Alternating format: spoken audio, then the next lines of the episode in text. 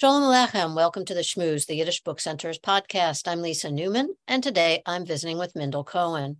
Mindl is the Yiddish Book Center's academic director. She has a PhD in comparative literature with an emphasis in Jewish studies from the University of California, Berkeley.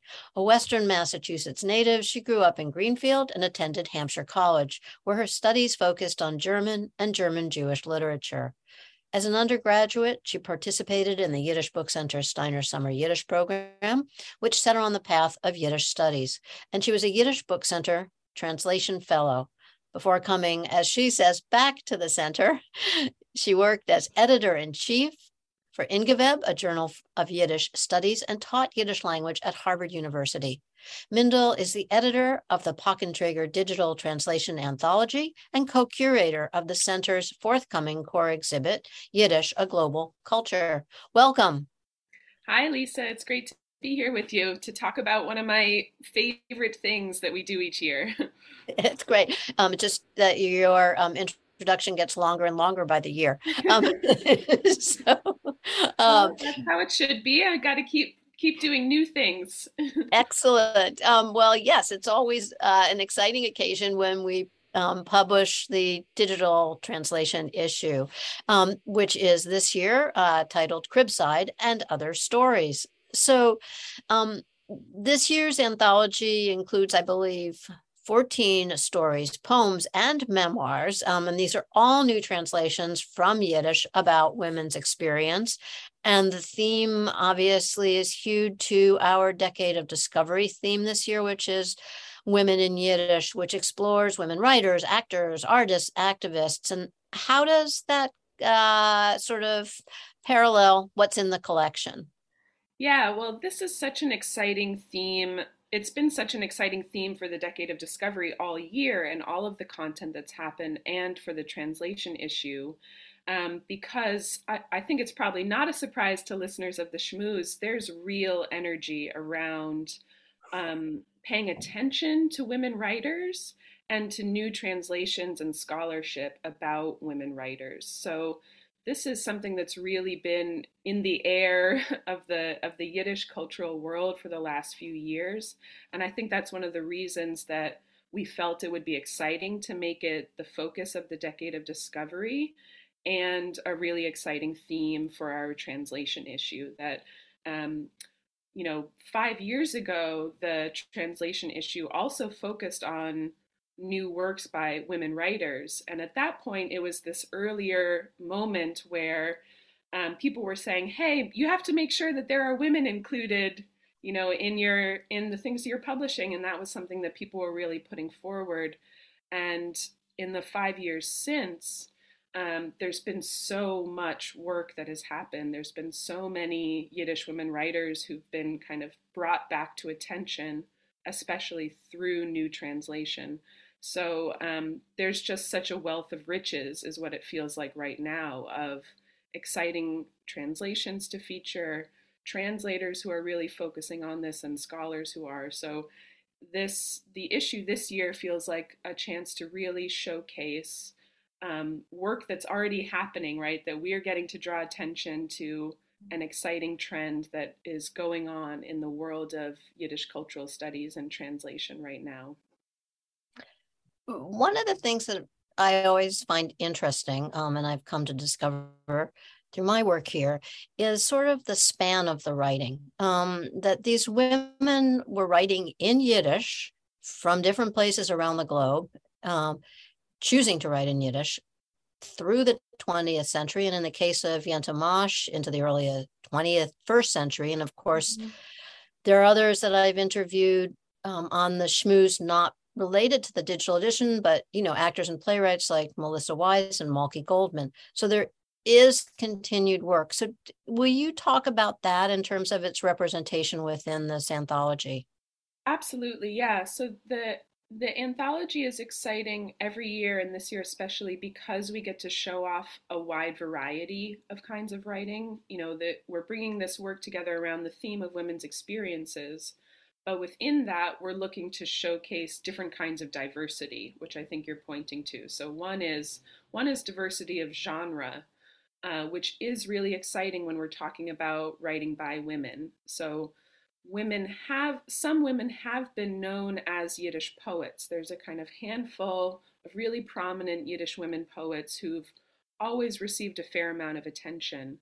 But one of the exciting things that's been happening in recent years is work to showcase the other genres that women also wrote in Yiddish. So this issue includes poetry, but it also includes short stories. It includes examples of memoir writing. Uh, in one case, it includes an example of reportage, like from the newspapers. And to your last point, it also includes a dramatic sketch, an example of you know um, theatrical writing by a woman by a woman writer, and that's something that we've seen a lot of focus on recently as well. That there are you know um, wonderful new plays like the Froyen that are by new contemporary playwrights and that are featuring the experiences of women. So uh, I'm excited that this issue showcases that kind of diversity in terms of the different genres that women wrote in. And as you said, of course, you know, where they came from and also the the topics of their writing are really diverse too. And it's kind of nice. I mean, a lot of work that we do here at the center uh, is work in parallel. Um, and mm-hmm. you mentioned, you know, women are uh, known a lot for poetry. Ida Maza is an example, um, and her poem uh, is in the collection, and also her long form novel is one that we have published through White Goat Press, um, which is her novel Dina. But yeah. um, let's talk about a piece which became the issue title, which is Cribside, mm-hmm. and it's a short dramatization by Yenta Serdatsky, sorry. Um, 1877 is her birth date. She dies in 1962. Um, it appeared in Yiddish in her collected works in 1913. And if I may, I'm going to read a little bit from Jessica Kirzane's introduction. In the scene, a young mother involved in political activism becomes isolated because of her motherhood duties. Serdatsky draws attention to the limits of revolutionary politics that fail to take into account the realities of women's lives and obligations. So, this piece, this introduction, also feels like it could have been written yesterday. I think women's issues are ongoing. And I really think that we draw a lot from history repeating, history repeating. I mean, we've talked about it in relationship to Ukraine and, and mm-hmm. how that plays out in literature, et cetera. So I'd love to hear your, again, thoughts on, you know, in terms of editing this collection, how you see that thread. Absolutely. I, I've noticed that so much with a piece like Cribside and with my other reading of, of new translations by women writers and, and throughout this whole issue, it's so relevant in a way that both um, is really, I don't know how to describe it, like I think you can feel a real connection to these women writers because what they're writing about feels so contemporary and so relevant. And of course, it's also a bit disheartening that when they are writing about challenges that women face in the early 20th century, that we can still relate today. um, so, so the piece that you mentioned, Cribside, uh, which is a really this that's the dramatic sketch that I mentioned. So it's played out of a young mother kind of in her apartment with her young baby, having this interior monologue about how She's decided she's going to go to the political meeting that night with her husband, just like she used to do before the baby was born, and she hasn't been able to. But she knows that he's not going to like it, and she feels all this pressure about whether it makes her a bad mother to, to leave her child at home alone. And of course, we know this is still in the news about like what's the what's the balance of domestic labor in households and how even when um, you know fathers and male parents are doing more work, things are nowhere near even still, and that mothers and women parents still take on the the bulk of domestic labor. So, uh, reading a piece like this helps put our moment in context, and it reminds us, you know, how similar some of the challenges were for Yiddish women writers in the early 20th century uh, to our world today. So it's a it's just a great reminder that this writing is relevant, and in many cases we haven't had access to it until somebody like Jessica Kirzane kind of takes the time to find a piece like this and translate it. Yeah, and there's such great work going on, as you mentioned early on, in terms of translation.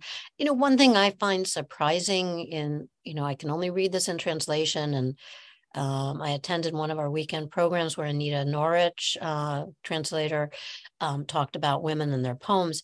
Is I think the women's voices are so strong, so frank, so bold, and also very um, revealing. I mean, they deal with issues of politics, they deal with issues of sexuality. And I feel as though um, we sometimes think that, you know, poetry or what have you might be soft and, and reflective, but it's not. I mean, they really were champions of their own lives and um, internal dialogues. Yeah. Yeah. That's so true. And, and just thinking about poetry and how surprising this poetry can be two ex- quick examples come to mind that show some of the range. So, one is you mentioned uh, Ida Maza, who is a poet and a prose writer, we know, thanks to the, the translation of Dina, the wonderful novel that White Goat Press published. We have two poems by her in this issue that are about washing diapers, and they're really funny. And I think that anybody who's had this experience of working with cloth diapers, which is maybe a, a choice today, for her it was a necessity, um, will relate to this like activity that she spends so much of her time doing, and she finds this really funny, endearing tone to describe, you know, the the importance of of spending time washing diapers. And to contrast that in the issue, we also have some amazing pieces about the experiences of women during World War II and specifically as partisans, as part of the underground resistance to the Nazis. So there's a really kind of gut wrenching poem by um, Rikla Glezer about her escape um, from Vilna and her eventual kind of joining of the partisan fighters. So the like you said, the the topics of this poetry is not kind of soft and, and fluffy. And even when it might be like about washing diapers, you know, there's some real kind of humor, smart humor to it. And then we get such a wide variety of, of topics and experiences like these partisan experiences as well. Um, were you surprised by the number of submissions and maybe comment on the call for submissions in terms of the theme and also anybody, you know, writers who you'd never heard of? Yeah, I mean, it's it's what makes this project so rewarding each year is that, uh, as people might know, you know, we like you said, we put out a call for submissions. So we describe a theme, we put it out there, and we wait and see, you know, what translators send back in. So that's very exciting because it means we are not pre-selecting, you know, the writers that we want to include or the translators that we want to work with we're really opening things up um, to see you know what translators have and what they want to share with us and at this point i've i've probably become spoiled that um, i know that we're going to get amazing an amazing variety of submissions of really high quality translation. There's always more wonderful work um, that we get to read than we're able to include in the issue. Um, so yeah, every time I learn about uh, new writers that I hadn't read before, um, or like we've talked about, I get to see a different aspect of a writer than I knew about. So one kind of exciting example of that in the issue is we have a story, a short story written by Anna Margolin, who people might recognize her name as one of the really prominent poets in Yiddish. She's a really well known poet for a kind of small body of work that she wrote. Um, and this has to be one of the first of her short stories, or one of a, of a pretty small number of her short stories that's been translated, because the focus is so much on her poetry. Even though she was writing really regularly in the Yiddish press, publishing in newspapers and publishing stories, that work really hasn't got attention. So that's an example of a writer I thought I knew, but thanks to the translator, in this case it's Daniel Kennedy, I'm getting to learn about a very different aspect of her work. I'm going to go off on a little bit of a tangent, um, Mindl, if I may, mm-hmm. which is, you know, I mentioned that your CV, what have you, the introduction gets longer and longer And I think what's really interesting, again, across the organization, is all that's happening with translation. Um, you head up our translation fellowship, which mentors a new generation of translators. So there's an enormous community being built that's bringing this work to the surface. Um, we have opportunities to publish through the Treger translation issue. You post a monthly translation on our website. We have Goat Press working to bring new translations. So it's really exciting, sometimes what I call a guilty pleasure of the job. And I wonder if you can just reflect for a few minutes on sort of all that's happening with translation and how this cross pollination is working within the community of translators and within publishing. Yeah, it's just as you said, it, it's so rewarding and um, it's wonderful when we get to focus on the like the these almost guilty pleasures that parts of our these parts of our work can be so enjoyable and rewarding and a big part of that for me is seeing the people who've participated in our translation fellowship program who continue as translators after that project and as you said, who become a part of a community of, of Yiddish translators and Yiddish cultural activists, I think of it. So in this issue, I, I double checked before we started to speak. Uh, eight of the translators out of 14 have participated in our translation fellowship over the years. And that is just so exciting for me to see that um, these are people who, you know, stay connected with the Yiddish Book Center and follow the things that we do and, and know that we are a place where they can share their work with uh, you know a wide variety of readers. Uh, and hopefully that you know our translation fellowship program has given them support and encouragement and training to continue their work as translators. So i love that this translation issue is a mix of translators out in the world who've been doing this work for decades who like to share their work with us. And as you said, this um, up and coming generation of translators uh, who've participated in our program. Uh, I, also exciting in this year, in this year's issue, is uh, two of the translators are people who've participated in our year long fellowship program for recent college graduates. So not folks who've done the translation fellowship, but who spent a year after they graduated college working with us here at the center. And part of that was that they got to experience and be exposed to all that's happening in translation and try their own hands at it. Um, and they also submitted work to this issue. So that that's very exciting for me to see as well. And they're people that I hope are going to apply to the translation fellowship in the future. So yeah, that that mix of people and seeing um, seeing how folks become part of the different communities that the center is helping to foster is, is really rewarding. Um, and having having this opportunity to help showcase the work that they're doing is really rewarding as well.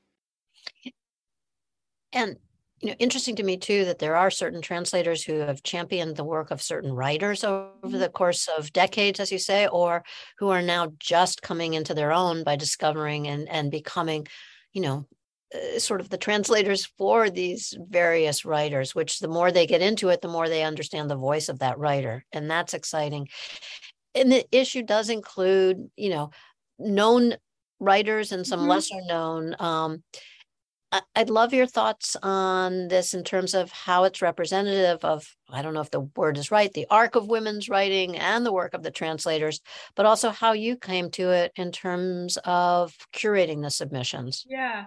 I mean, one fun thing about this issue that we haven't mentioned yet is since the theme is women's experience, we actually did include and got a number of submissions of pieces written by men. So not everything in the issue is written by women. And we thought that that would be an interesting direction to explore um, to show that, you know, of course, there are and were men who engage really thoughtfully and, and write beautiful things, kind of taking women's experiences seriously. So um, we were really pleased to get some really high quality submissions um, written by men that, that we felt we could include and that would enrich the issue that is, you know, a majority of the pieces are written by women, but um, and it, it just happens that a couple of those kind of male writers that we got translations of are very well known people. So uh, we include a, a, poem by Itzik Manger, who people have probably heard of his you know wonderful song "There's a Tree That Stands," and he wrote a number of poems that reimagined um, biblical characters and kind of took them from their biblical setting and put them in you know contemporary Eastern Europe and, many of those poems focus on on um, women of the Bible. So we have his poem Naomi speaks to her daughters-in-law, translated by Murray Citron. We also have an excerpt um, from a memoir by Shmerka Kaczerginski, who's one of the really prominent, prominent partisan leaders um, and who went on to do a huge amount of kind of historical historical work, advocacy, testimony about his experiences um, of the Holocaust and as a partisan. So we have an, an excerpt that he wrote um, telling the story of two young women who were partisan fighters. Their names were Vitka Kemp, Kempner and Zelda Treger. And so that, that was an exciting piece to read that somebody who you know people have probably heard of Kaczerginski if they've read any kind of histories about the partisans, and that he you know took the time to document the really dangerous work that these very young women did uh, and to kind of give them their due i think is pretty powerful so i, I really like that that we had these handful of great submissions um, by by male writers as well that that showcase different aspects of women's experience.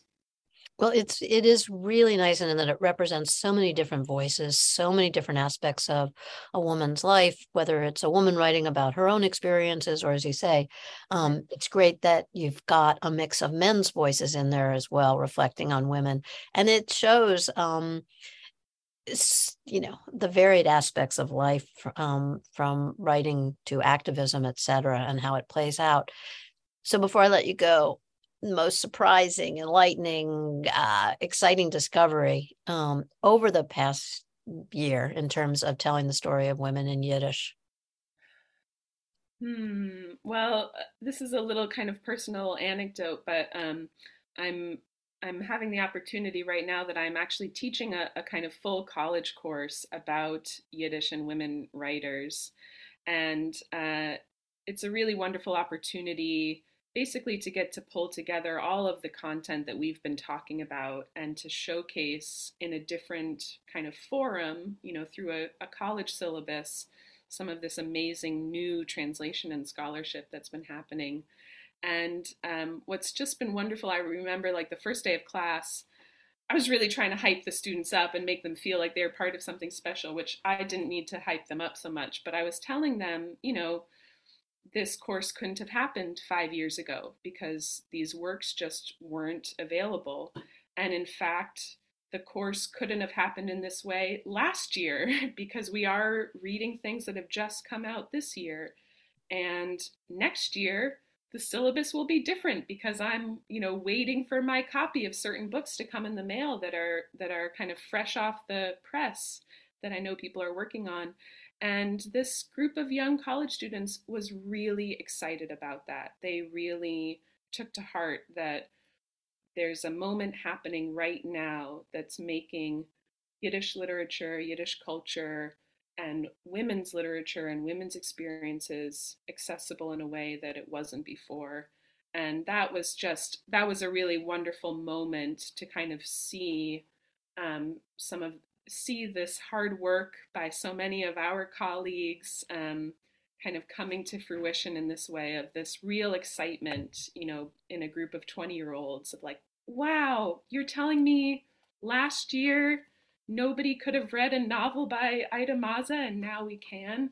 So um, that's been that's really been bringing home to me how meaningful this work of translating women writers and focusing on them can be for young people today um, who are going to gain entry into Yiddish culture through this work. Well, Mindl, thank you for all that you bring to your work here and to the to the to the outside world in terms of making these voices and this work um, accessible to those who can not read it in the original. Um, and I look forward to your your next uh, compilation anthology. So again, for our listeners, it's the 2022 Pakn Treger digital translation issue, Cribside, and other stories. Thanks, Mindl.